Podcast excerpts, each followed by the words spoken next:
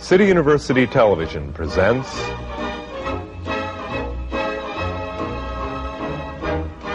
the American Theater Wing Seminars.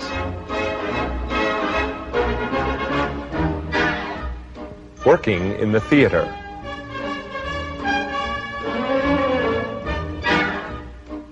This seminar, Design.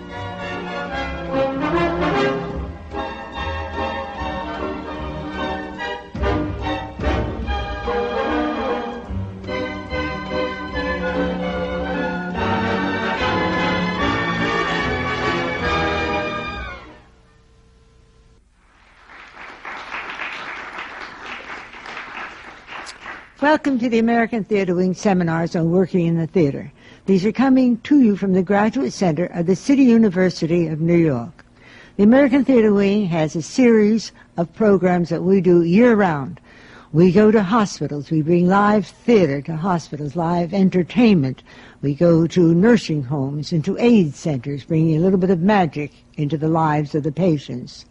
We also have a Broadway Introduction to Broadway program, which is done in conjunction with the New York City Board of Education and the wonderful generosity of the producers. The producers give us the tickets at a minimal price, and we in turn give these tickets to the students who pay a very, very small price. But part of the program is that they learn to buy a ticket to go to a Broadway show. And this they have done by the thousands. It's a very successful program and it's a very happy program because it enriches the lives of students. It shows them what theater can bring to them and it also helps create the audience of the future. We are perhaps known for the Tony Awards, which is a, a very wonderful honor indeed, and it's the highest honor in the theater. But it isn't given for the longest run, nor for the best review. It is given for the achievement of excellence in the craft of theater. And we're very proud of that distinction. And so it has gone on for years and years since it was first created in honor of Antoinette Perry. We've had seminars on the performance, on the play script and uh, director. We've had semin- a seminar on the production. And today's seminar is on design the people who bring the magic to theater. In many cases, you see their work, and when it is most successful, you don't see their work. It is a very important part of the theater. It is that which, as I've said, brings the whole thing together and makes theater come alive. Today's seminar on design is chaired by Professor Tish Dace, who is an author and a critic, Patricia Zipprodt, who is a Tony Award costume designer, and Jean Dalrymple, who has done all of those things from, oh, I guess from author, critic, designer, producer, and I'm proud to say a member of the board of directors of the American Theatre Wing. I will introduce Professor Tish Dace, and she will in turn introduce the members of the panel to you. Thank you for being with us.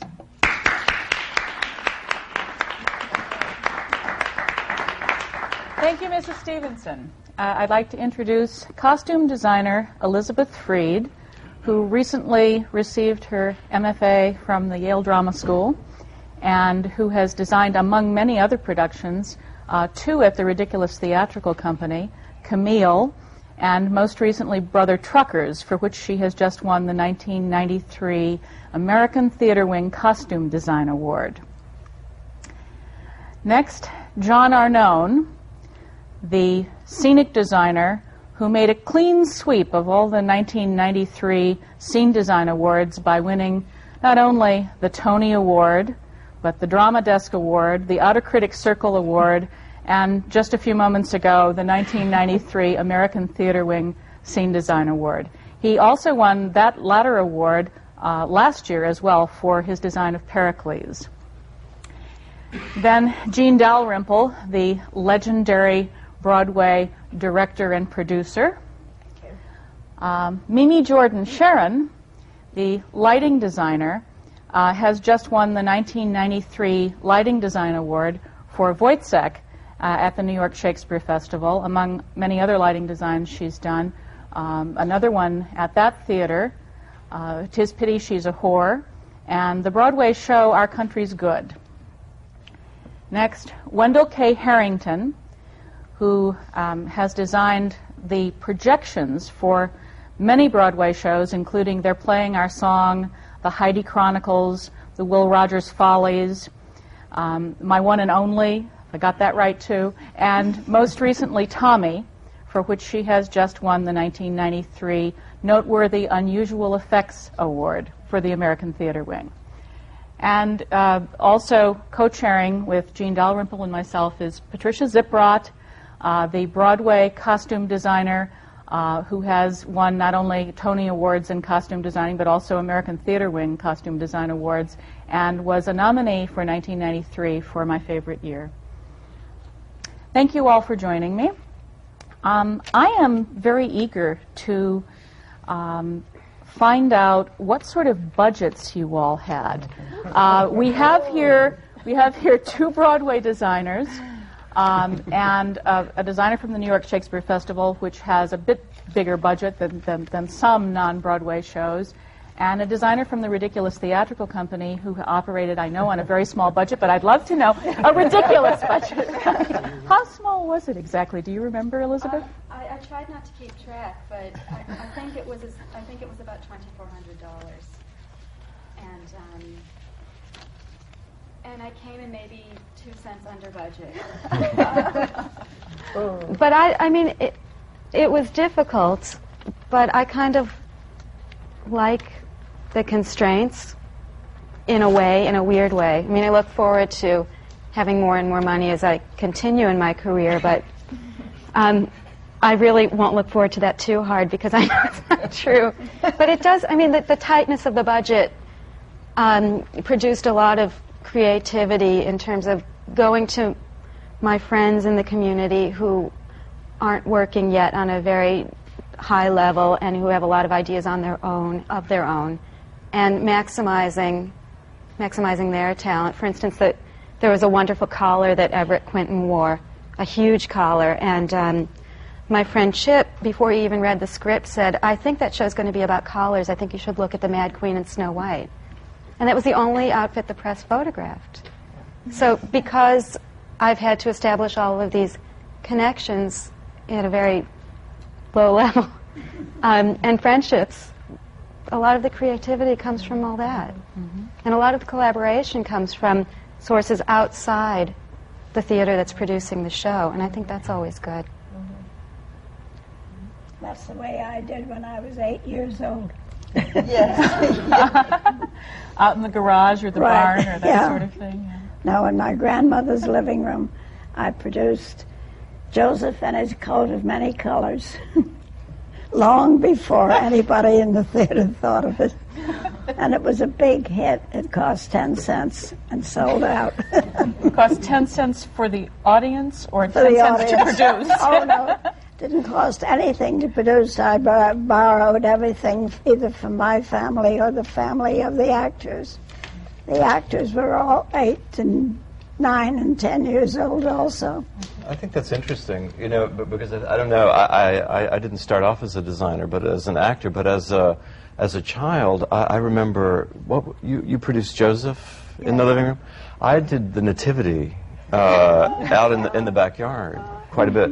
And uh, I, would, uh, I know this is going to sound ridiculous, but, uh, you know, thrilled at uh, when I could find like a large refrigerator box or uh, a washing machine. Of course, I was about, you know, two or three or four at the time, but I would get the box and put it out in the middle of the yard. And uh, the, it, would, it always had to be on a day that the yard had just been mowed. It was very important that you gathered up all of the cuttings from, from the day, put it in the box, and then I remember just sitting in the box and uh, I would do. I, some days I would be uh, Joseph. Other days I would be Mary. Sometimes I would be one of the animals. But mother would pass by and she said, "What are you doing in the box?" And I would just silently sit there, very still, and not say a word. And I don't know where I was. I mean, I don't having an out of body experience, but I, I would per- perform. Uh, perform the nativity frequently. Did you ever play the part of the baby? The well, holy babe? baby Jesus was always in my mind. You know, when you first saw the, the first crash, the first nativity scene uh, in church, you, as a little child, wanted to go see it.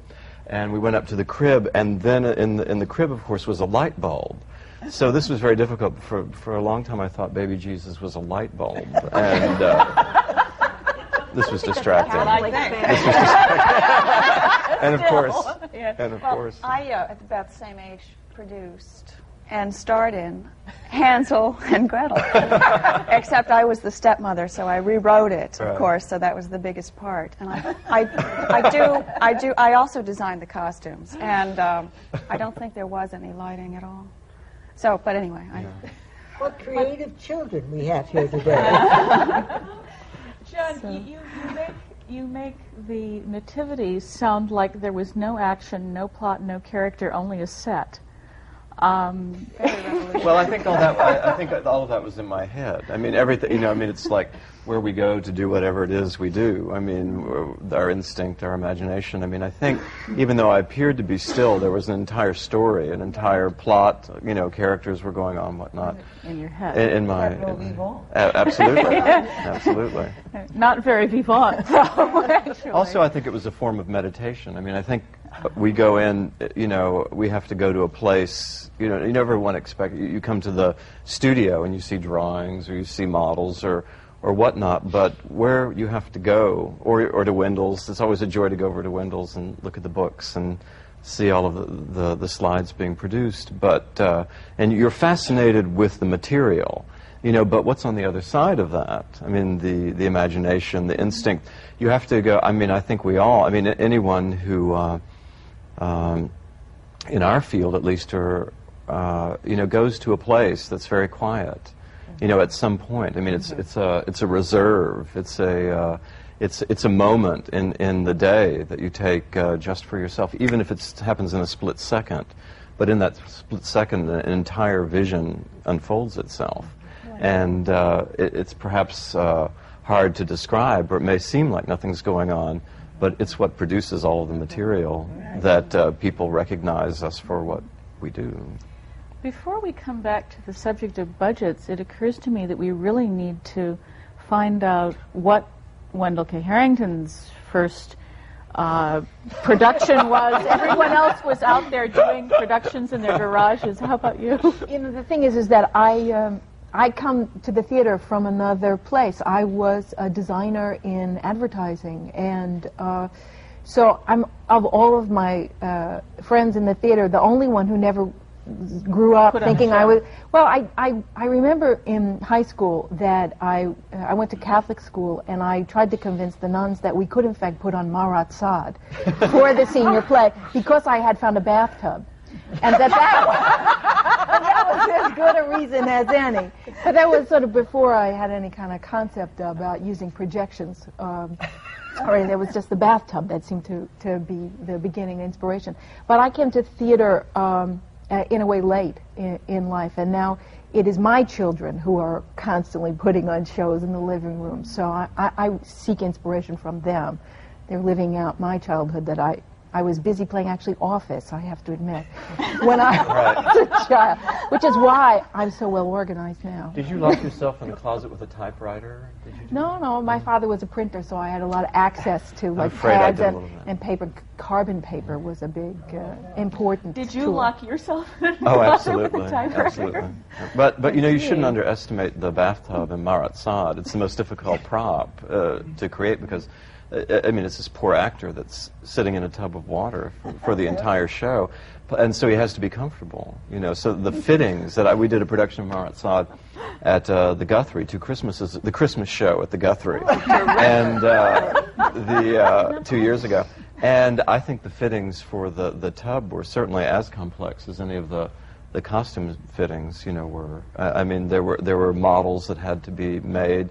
His his comfort, how he could shift around inside of it, uh, you know, all of that. So if you've got the bathtub, you've got the production. I think. That's what I thought. There's a point of view. Now- you've got the bathtub, you've got the production. you heard it here first. Patricia, did did you come did you come to theater th- as a costume designer through Halloween, or what happened to you? So I never indulged in Halloween. I don't like to wear costumes. I avoid costume parties. My approach was uh,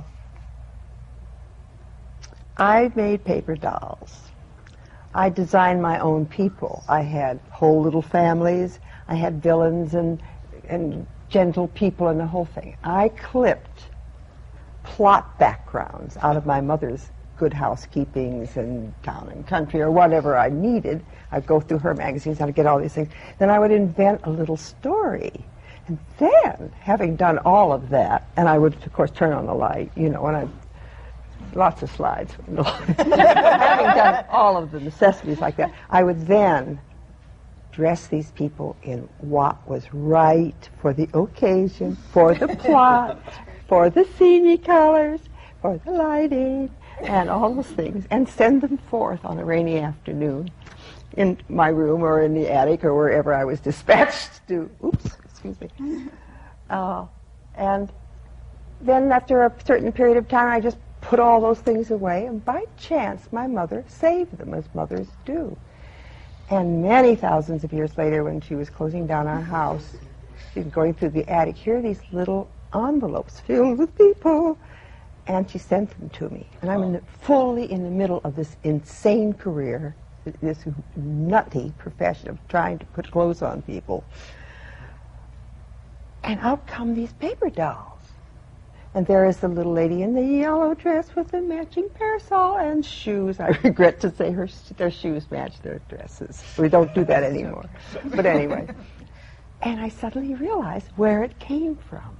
Where it came. I was telling stories with clothes when I was like six and seven and eight, you know, whatever age you start cutting up your mother's magazines. And really telling stories. They just weren't in clothes. They were in riding pants for the horse scenes and for the, if I could find a, an ocean liner, you should have seen those outfits, you know. And so someone once told me that a person is most blessed when what they're doing as adults has a deep, deep line with things that occupy them natively, generically almost, as children because that source, if you tap into that, and I feel I was I was blessed in in a peculiar way tapping into that. That source is always there, so you don't go stale. You are always refreshed by your work, instead of thinking, "Oh, I'm tired of this. What do I do next?" You do it in another form, but the freshness stays there. And all of us in the theater, I think, have the experience of always being to able to refresh ourselves and our crafts and our hopeful arts by tapping these deep, oh, almost un- like underground streams that never dry up. That's enough of that. Excuse me. But I mean it very passionately. I, Patricia, where did you go from the cutting of dolls? And I went to art school and of the paintbrush. And Where? Uh, the Art Institute in Chicago. Uh, the art classes at my high school in New Trier in, in Winnetka. and then And from then- there into costume design? or- No, then there to uh, uh, a phase when I was going to be a social worker and solve all the problems. And I worked with juvenile delinquents. I did all the kind of Wellesley College activities. And then I recovered from that and and was very restless. I knew I had to do something get back to my painting and what have you. And uh, I just moved to New York aimlessly. I just knew I had to be here. And I had no idea what I was going to do. And I was painting and ushering at Carnegie Hall and waiting on tables at Schrafft's and doing all the things that you did in the 50s. And painting and wondering. And one day I had seen a million ballets of New York City Ballet. And one night out came the world's most beautiful dress that Karinska had designed beautiful romantic tutu, layers of net, silk nets, I had the colors of which you never think of as a as theater colors. This was in the 50s, early early 50s, and I thought, well, I'll paint with fabric. That's what I'll do, and that's what I did. And that is always my approach into my work is th- from a uh, just like when I was a little kid and the hunt scene was green, uh, everybody got clothes that looked well in green. Well, I paint myself a little scenic color, rough background, and work out my plots and my scenes with color first. And then I move to character and research and all of that. But so it all keeps going in together. circles. Yeah. Elizabeth, did you study, or if Well, I'm just wondering if costume designers have this much in common all the time. I, I, I come from the Midwest, from Deerfield, Illinois, 10 minutes away from where you're from. I went to Barnard. Um, but I never, another women's school, I never, I, I never was associated with clothing. I was an investment banker. Well, I started out as a ballet dancer. I was ready to go into the Joffrey Company, and I injured myself and had to quit. And then I went to Barnard in the 80s, and I graduated at the height of the bull market. And the thing to do was to get a job on Wall Street, so I did. And my first question was, how many zeros go on a million? You know, and how do I turn this calculator up? I talked my way into the job. Then I got into Harvard Business School. and um, course. and Every I thought, I cannot do this. I want to be a fashion designer. I thought it was fashion. and I moved to Paris. Like, like you, you know, I, just, I have to be in Paris.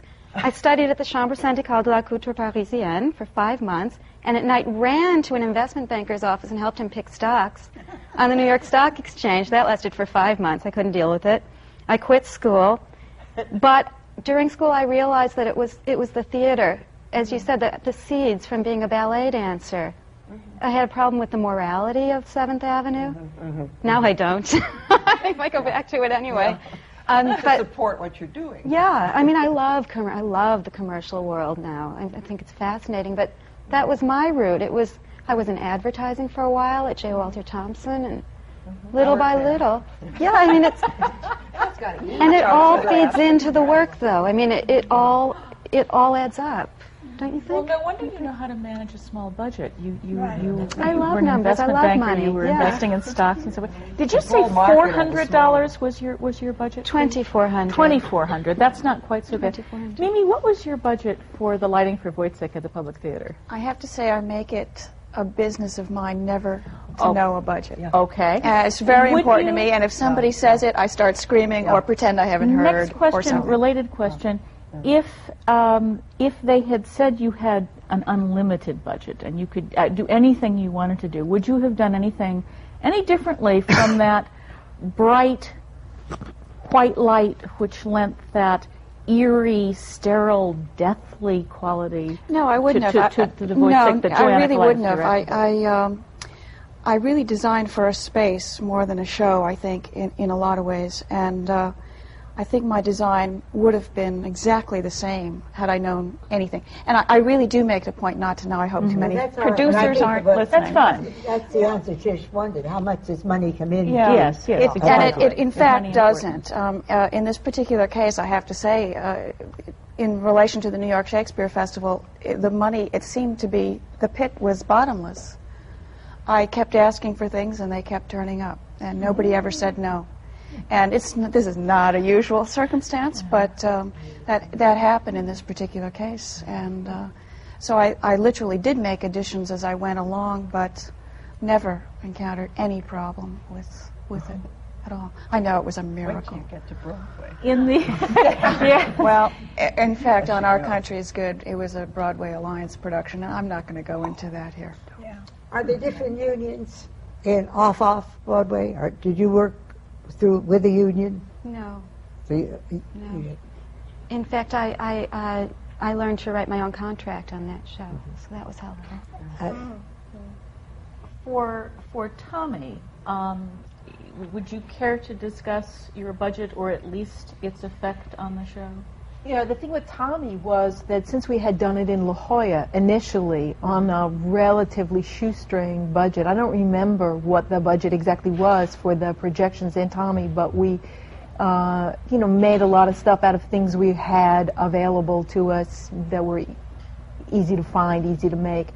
Um, and then going to Broadway, we already had a basis for where we were going, only it got to be twice as large and had to be look a lot better. So the budget, I would say, quadrupled from what we had. So I, I think I can't remember. Do you remember? Uh, ultimately, the budget for for the slides for Broadway were like $142,000 to produce.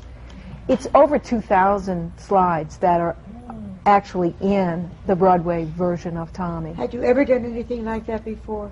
Well, I did They're Playing Our Song. It doesn't have 2,000 slides in it, and I've done a number of industrial shows that, That have had that many slides? I, I did a 45 projector show that was like the Swedish experience for a theme park in uh, outside of Gothenburg, and uh, I would say that probably had in the vicinity of 3,000 slides in. I mean, it was it was a large production because though that seems like a lot of money, that's not a lot of money to to work with for theater because of the level of perfection. Would you explain what the slides were or what they were like? Well, we've actually got some slides here. Um, maybe maybe John would like to say a little something about the set before we actually show them. Um, we're lucky enough to have John Arnone, who designed the set for Tommy, and Wendall K. Harrington, who designed the, the, the slides, the projections, and um, I, I gather that the set uh, got a little bit smaller. Is that true? Because the, the La Jolla stage was a little bit bigger than, than the Uh, St. James? The, yeah, the, the La Jolla stage is uh, large by comparison. It's got almost 40 feet worth of depth, and the St. James doesn't come anywhere near that. The, the width is fine.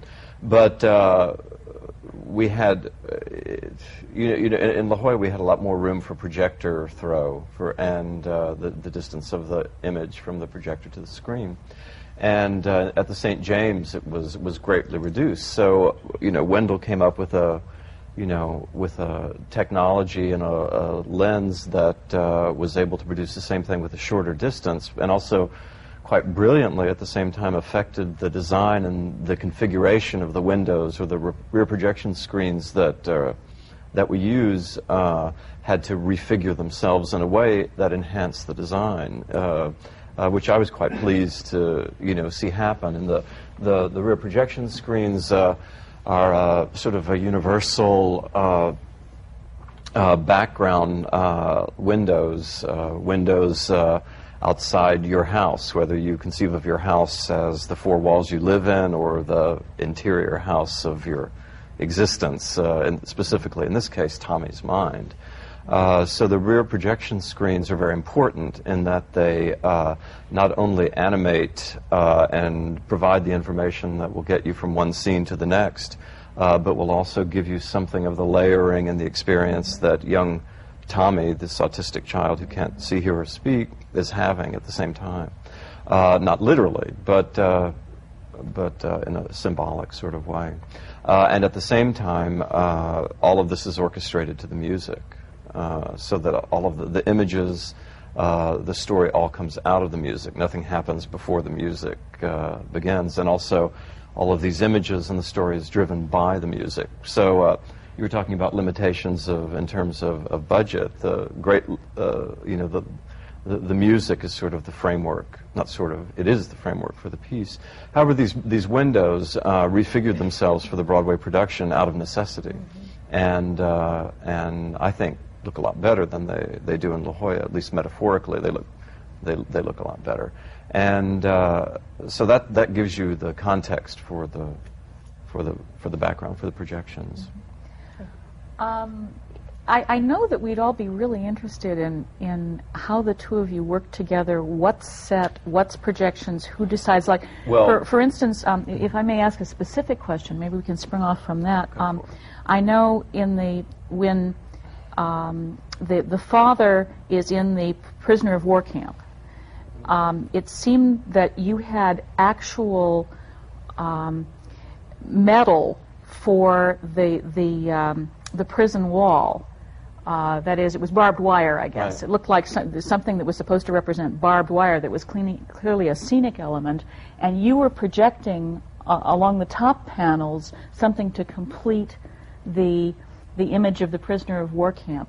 Who who decided who was doing what there?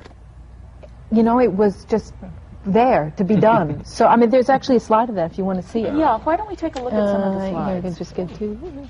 And perhaps you could talk about who did what as you, you know, how That- your here's the- slides worked into his set and so Something forth. that might help you out a little bit on that question is that when we beg uh, began the designs in, in La Jolla, uh, uh, we, we had a very short period of time to produce what became very clear it was going to be a gargantuan amount of work.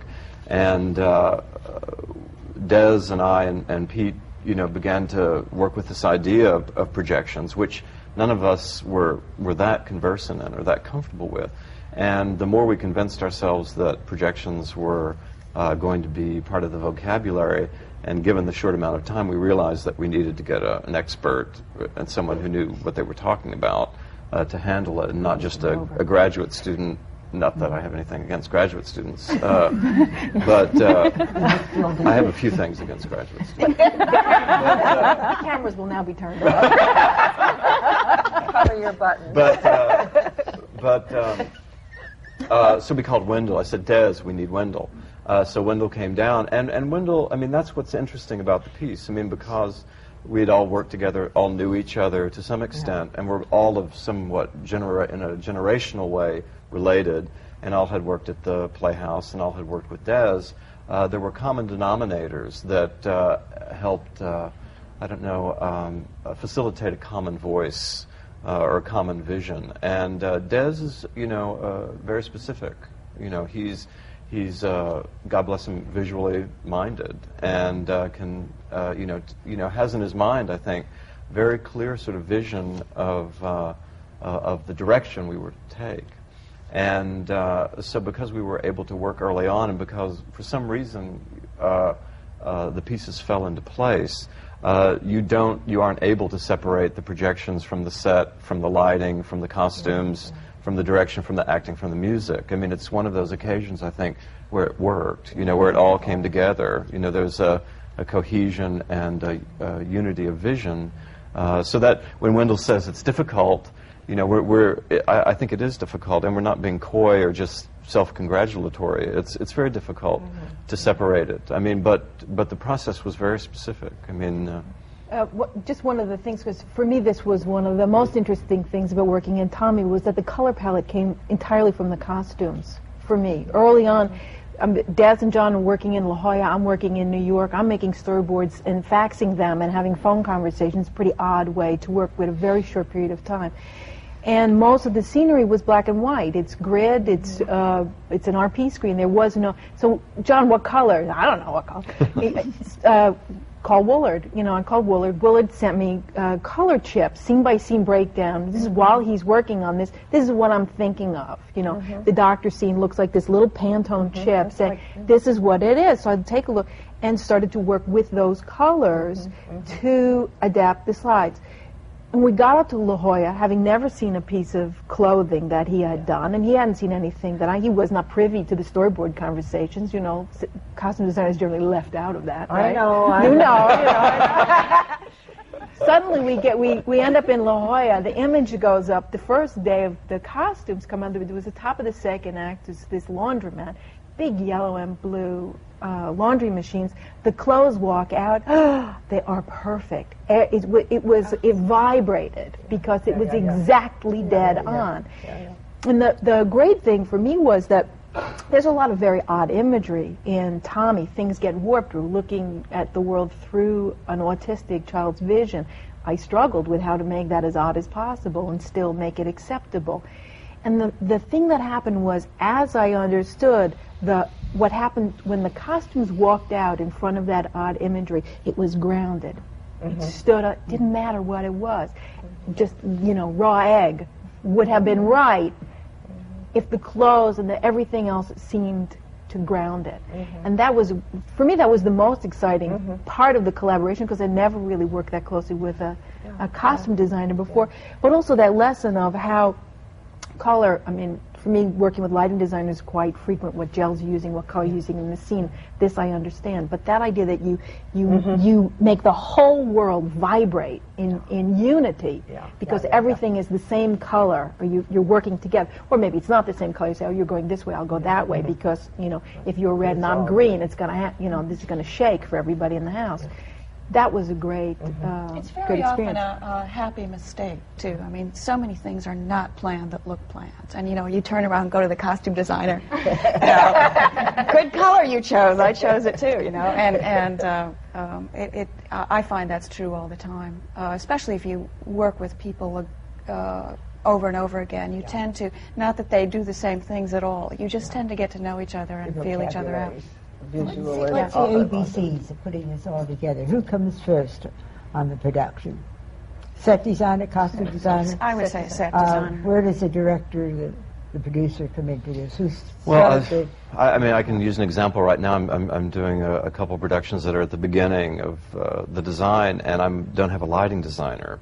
Uh, I've met with the costume designer, and, and we've shocked them into next week, but uh, because of the color palette. But there's no lighting designer yet, and it's it's scaring me because I I know. Uh, you know, when when I, I have to accommodate them in terms of positions, and I've I've designed lights myself, and just from experience know that there at least have to be you know these positions here, here, and here, and here, and here, if anyone's going to see anything, especially uh, if, if if it's a dance piece, if it's a which this one piece I'm doing right now is it's uh, the tour of Grease that's going to go out and come back to New York. Um, in the summer. But uh, but we don't have a lighting designer right now, and I'm on the phone to the producers every day saying we've got to make a choice. We've got to make a choice because I'm going to bids on Thursday with it, and I'm afraid I'm uh, you know I'm I'm uh, going to bids with incomplete information. What happened before there were lighting designers as such in the theater? Jean's time, for example, you didn't have something called a lighting designer. There was the electrician that turned on the lights. Essentially, you had a said, technician I like or- some or a- pink Or a stage manager. I mean, Stage manager. Don't literally. forget Jo Mielziner, who always did his lighting, and Boris started out Right. having to do lighting. I mean, the, the your predecessors, all our predecessors, had to deal with that. There were no costume designers either. Wasn't You there know. just a single union exam? So Yes. people really had to master the Early various days. skills? It's also a question of volume. I mean, I know I had tried when I first uh, started designing. I, I, I did lights for a few shows. I did costumes for a few shows, and uh, it, it it got to the point where it was just too much. Not only it's was it overwhelming. it's overwhelming, but also you begin to recognize the fact that uh, the idea of the co- of collaboration in the theater is so limited to begin with.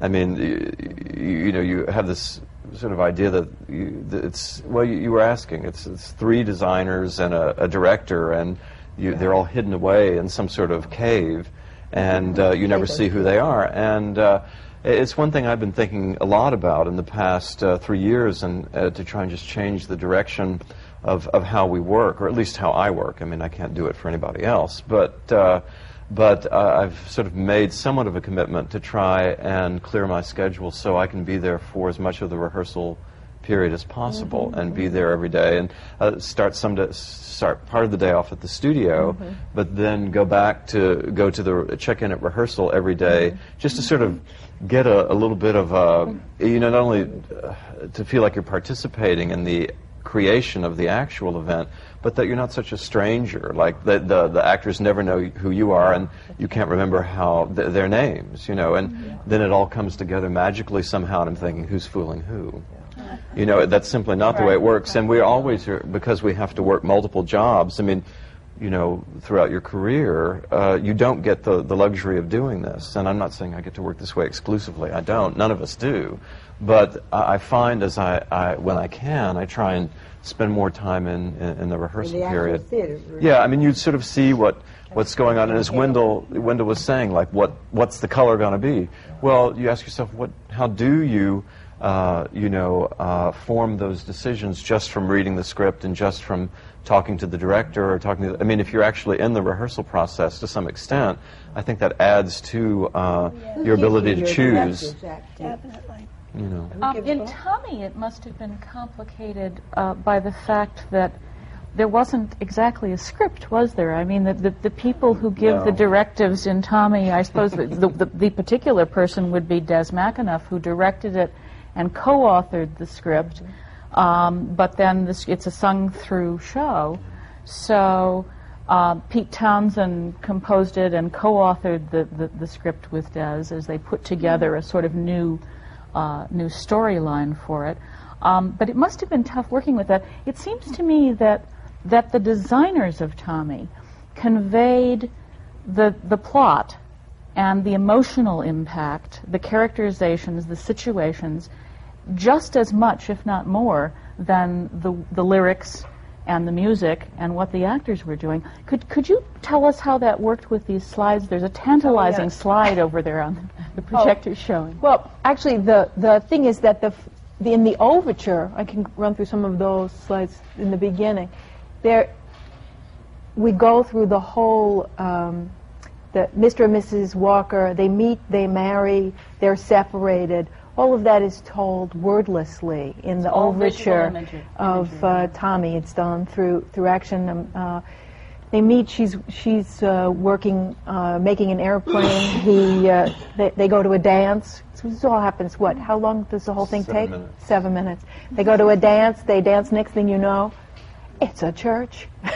they get married. Um, they go home. He kisses her goodbye. He gets up in an airplane, uh, jumps through a hole in the floor, and lo and behold, comes flying in behind a scrim, only to be shot by Germans. So it's a very sad thing. You watch the actors, you hear the music, you see the The scenery, the lighting, the costumes, and the projections. It- visual and then And the then, music. then you see this scene here. He's gone to a pre- clearly a prison camp, mm-hmm. and someone comes out and sings, "It's a boy, Mrs. Walker. It's a boy," and and there you are. This is really the first real music of the of the. Oh, I guess Captain Walker didn't come home. Yeah, that that comes first. How long did it take to put that seven minutes together? Mm, I mean, question. besides your whole life. I mean, you know. Well, John and Des had pretty much had a, an idea about what that before before I even came on board Right, about what was going to happen. There, there wasn't a script. I mean, uh, we I was uh, living in Los Angeles uh, at the time and was commuting. The commute from Los Angeles to La Jolla would simply be listening to the music and uh, would go to Des's uh, home, and, and there wasn't any script. I mean, he would just talk me through it. And uh, one day we sat sat down and said, okay, now we have to do the prologue. We have to do the introduction. And uh, it worked out the the, the storyline, the the information that we wanted, and said, okay, well, for this, you know, how can we represent this in not only the most economic way possible, but also how can you get rid of that image and bring a new image uh, to bear, uh, um, you know, for the next sequence and tell the story as you go visually.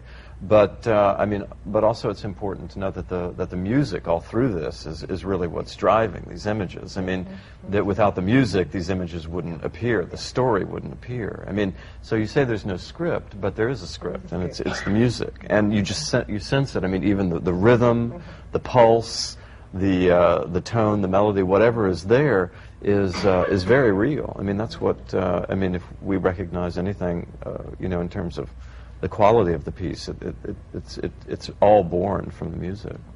Did you have something to listen to? Because the, the album, of course, has been rearranged. Plus, you got what one new song.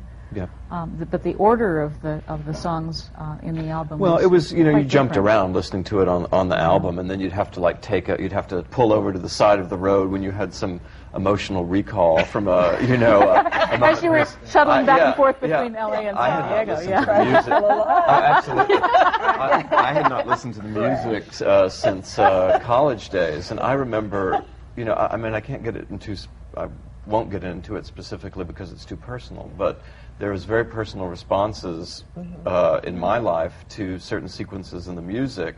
Uh, that uh, I had not listened to in a long time, and all I had to do was hear the musical phrase, and I was off to the side of the road, just boo-hooing, you know, just like it, it was. Uh, it was very. Um, uh, uh, It was very Deep. interesting having that on Broadway too. It was it was a very It's- exciting thing. It's very difficult to watch the show. I mean, it, what's nice is, is to go back and watch the show, if you, uh, which I do, uh, uh, because while we were working on it and in tech rehearsals, and I'm sure everyone can attest to this, this it's, it's the least uh, enjoyable event in your life. I mean, a, a, a, a musical that, or something sort of entertaining.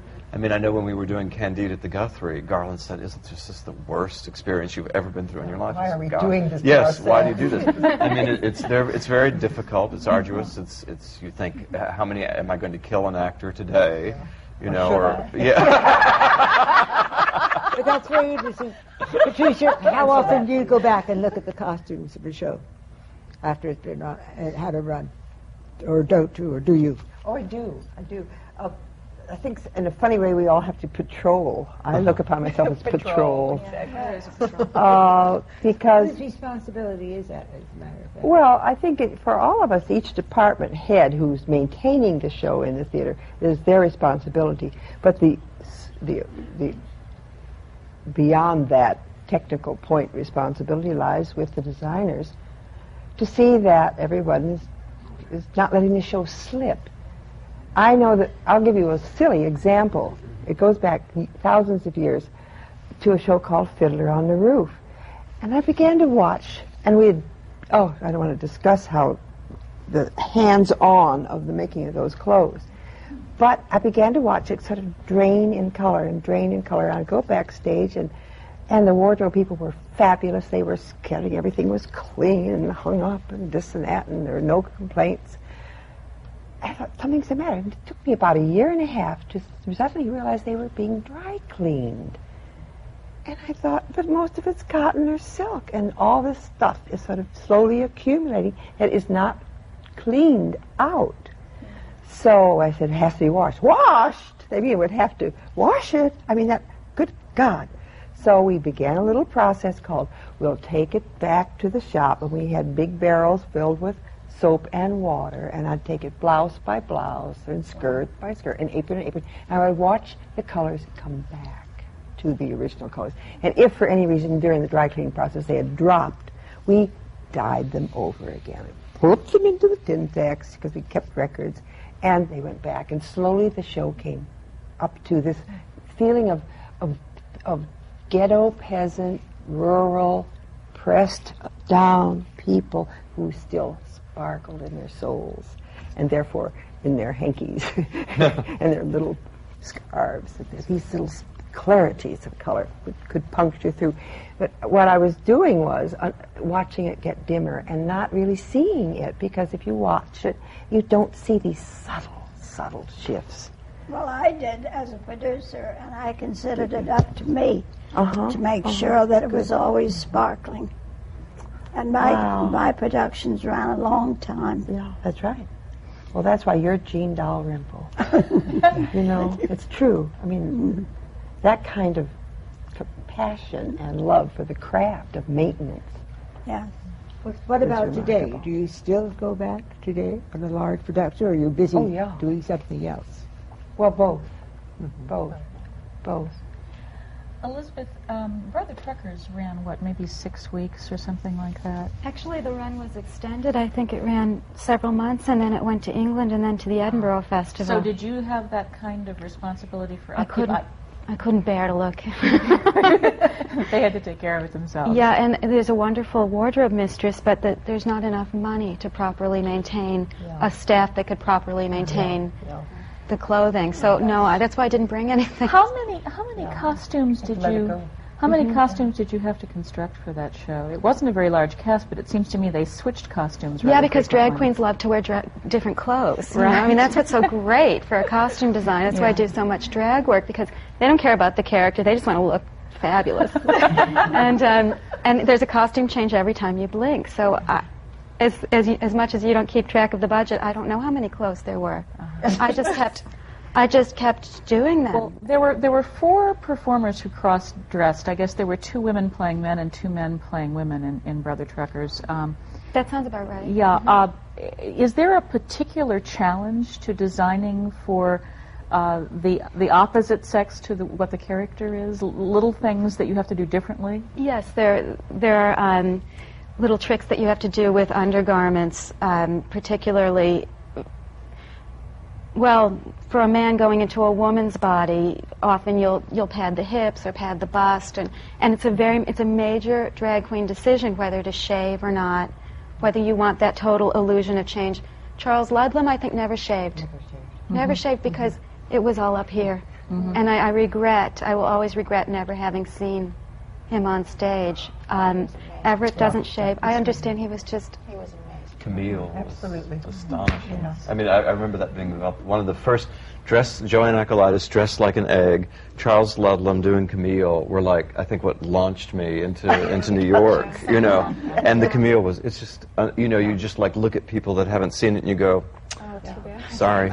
Well, they revived. they, they revived. I'm not even the- going to try. I'm not even going to try to describe it. They you know. revived the Camille for Everett. Everett played And I did the Camille differently, that. and, and and mm-hmm. Elizabeth Reed did the costumes Absolutely. for that, and It they was a were great- it was they were remarkable. They were so funny the costumes, and yet they fit when when the mood shifts. You know, there's this wonderful tension in Camille between it being hilariously over the top, and then and then the pathos of the original story Mm. uh, taking hold. And when it when it needed to be sad, the costumes were sad. And I think Everett did. Yeah, but Yeah. but what we were talking about at the, at the beginning of, of this afternoon was you know uh, doing stuff in your living room, doing you know he, he's someone who who never left his living room. never Exactly. He never left the living house. room. You you know, know. it's just a living Yeah, room. and you felt that you were on you were on his right. turf, and uh, it was it was the most delightful experience. you know. I always thought that Levin's costumes were among the best in the world and the ones that Everett did. And I think you are such a lucky person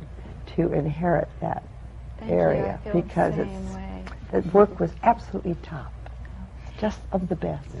Wendall, get to do you it up. think you could show us the, the slides of the pinball wizard section? I'm sure everybody would really like to, We if you can cut. Actually, there's. What, what, what did you bring us? Here. Oh, well, you got the mirror, the, the wardrobe Uh, the with the mirror right, I on should say the front. fabulous wardrobe, but we don't want to tell anybody about this who hasn't seen it, then we'll give away the plot. I see. Um, this uh, there's a, a scene that takes place in a courtroom, and Oh, yes. this Those are your don't- wildest slides, I think. the- yeah, where the, courtroom where the flag melts, which is one of Uh-huh. my uh, favorite things. Because one of the things we that I experimented with early on in trying to think of what how to approach the artwork for Tommy was actually photographing in reflections and trying to melt imagery and that was very unsuccessful in my studio but anyway with a computer you can do it it's a lot easier um, this is one of the these are the fabulous uh, John Arnone doors that have w- won the choreographic award. Uh, you know, it wasn't really the dancers that won that Tony. It, wa- it was the doors. It, dancing was- doors. It was the Freestanding dancing doors doors, the freestanding dancing doors, yeah. doors. Uh, Well, the pinball machine that, that dances, That- too, is quite and, I, miraculous. and here here are the fabulous CAT scan machines. Um, and the illuminated uh, doorway. I don't have any of the. It's the last one I have. This is at the end where Tommy has become so famous that uh, his face is everywhere, which is an interesting dilemma because you could not use the actor's face. Because if he got sick or was replaced, it would become a very expensive process. So we, in La Jolla, we actually used the actor's face because we thought, well, it's only a couple of weeks, he'll be fine. and uh, but on Broadway, you know, Why, eight- there's the, the hand in front of the so you know, I was face really, what am I going to do? What am I going to do? And the shadow profiles and so, so that was why we That's came up with that idea. So You couldn't have Otherwise- two sets of you could, I mean, it's you just wouldn't want to go to the effort of having to change. Eight, It's 18 screens. Every every single image is 18 slides. So Where were the screens created? um, the screen is just a, it's actually one big piece of screen material. It's just divided up into 18 different screens. Oh my God, I have to go see this. I'm like the only one in the world who hasn't seen it. I was so sad about that. We'll get there now. But that's the last of the slides that I have. John Arnone, you won our award last year, as well as this year, for Pericles. And you were, you live in California. You work all over the world. It seems you weren't able to come. Uh, your director, uh, Michael Greif, came and, and represented you admirably. But I've been dying to know all these months the answer to a question. Uh, on the set of Pericles, the terracotta wall, the fragmented terracotta wall, had handprints all over it Right.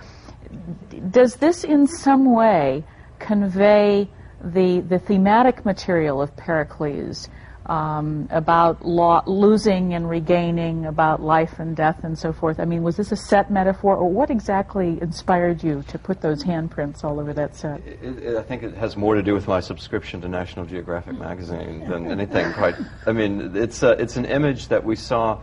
You know, it's, it's about presence. It's about witnessing.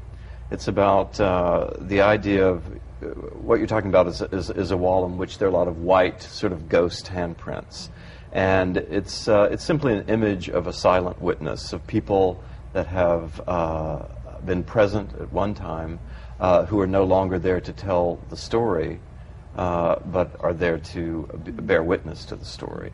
So uh, even though you see like one person on stage, you get a sense that there is an echo, there's a depth, there is a recurrent, a historical recurrence, a, um, um, a, a multitude uh, that, that has, uh, has visited this, uh, this plot, this point in time uh, uh, before. Basically, it's about witnessing, I think, and testifying to one's, one's, uh, one's uh, being around for the event. Would be nice to have a program note about that.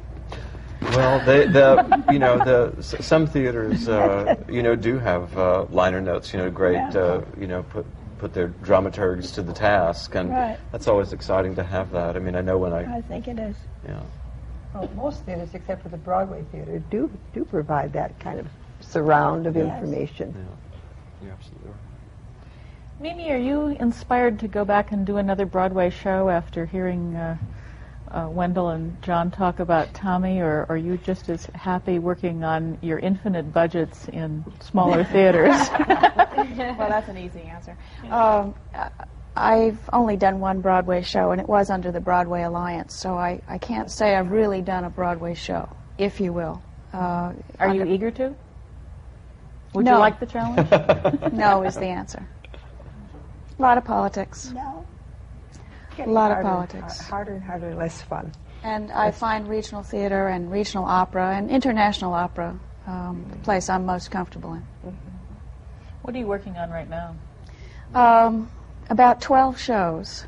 Um, I'm doing the next two shows at Hartford Stage. I just came from Baltimore Center Stage, and uh, I'm doing uh, opera in Houston, Dallas, Edmonton, Munich, San Diego, blah blah blah. Uh, and and it's uh, I'm I'm sort of in the opposite place where I'm, John is in a way because uh, I would absolutely love I think once in my life to be able to go to a place and actually be a part of the long process. But I'm I, I'm in hit and run. I mean I literally come in, never know anybody's name or anything. Seriously, could we go around and find out what everybody's working on now? Well, I think we've heard from Mimi. Yeah, my Uh, next show is uh, it's called Keely and Du, and it's at Hartford Stage. Uh, Wendall? I'm doing uh, Night and Her Stars, the new Richard Greenberg play at uh, South Coast Rep. Patricia? On December 9th, My Fair Lady, a whole new way of looking at it, we hope, will grace the stage of the Virginia. It's been out on tour. I'm also working on something that has me completely enthralled and has had me enthralled for the last five years. It's a black musical theater opera being written by a man, having been written by a man named Walter Robinson. It will have a very, very definitive uh, run for a week up at the Wang Center this January, hopefully to launch it into uh, regional or Broadway or good off-Broadway uh, homes. Elizabeth? I'm working on fences at Center Stage. And John? Uh, Len Jenkins' Careless Love at Soho Rep, and the tour of Grease that's going to go out in January. Is that what it's called, or are you touring Greece? Tour, Greece. Oh, the, musical. tour. Greece. Oh, Greece. Tour. Oh, yes. Grease the musical. It's Touring not by design. Post-apocalyptic Greece. I'm sorry. It really is not by design. But I am going to have to bring this to a close. And this has been the American Theater Wing seminar. I'm working in the theaters, and this seminar is on design. The people that bring the whole magic to you. You come into the theater, and it, before you unfolds lights, music, costumes, sets, and you're in another world. There is nothing like it. And these people on the on the panel today have all been recipients of the American Theater Wing's Design Award, which goes to both off off Broadway and Broadway. I'm Isabel Stevenson, and I'm president of the American Theater Wing. And the, the seminars are coming to you from the Graduate Center at the City University of New York. Thank you for being here, and thank you, wonderful creative designing panel.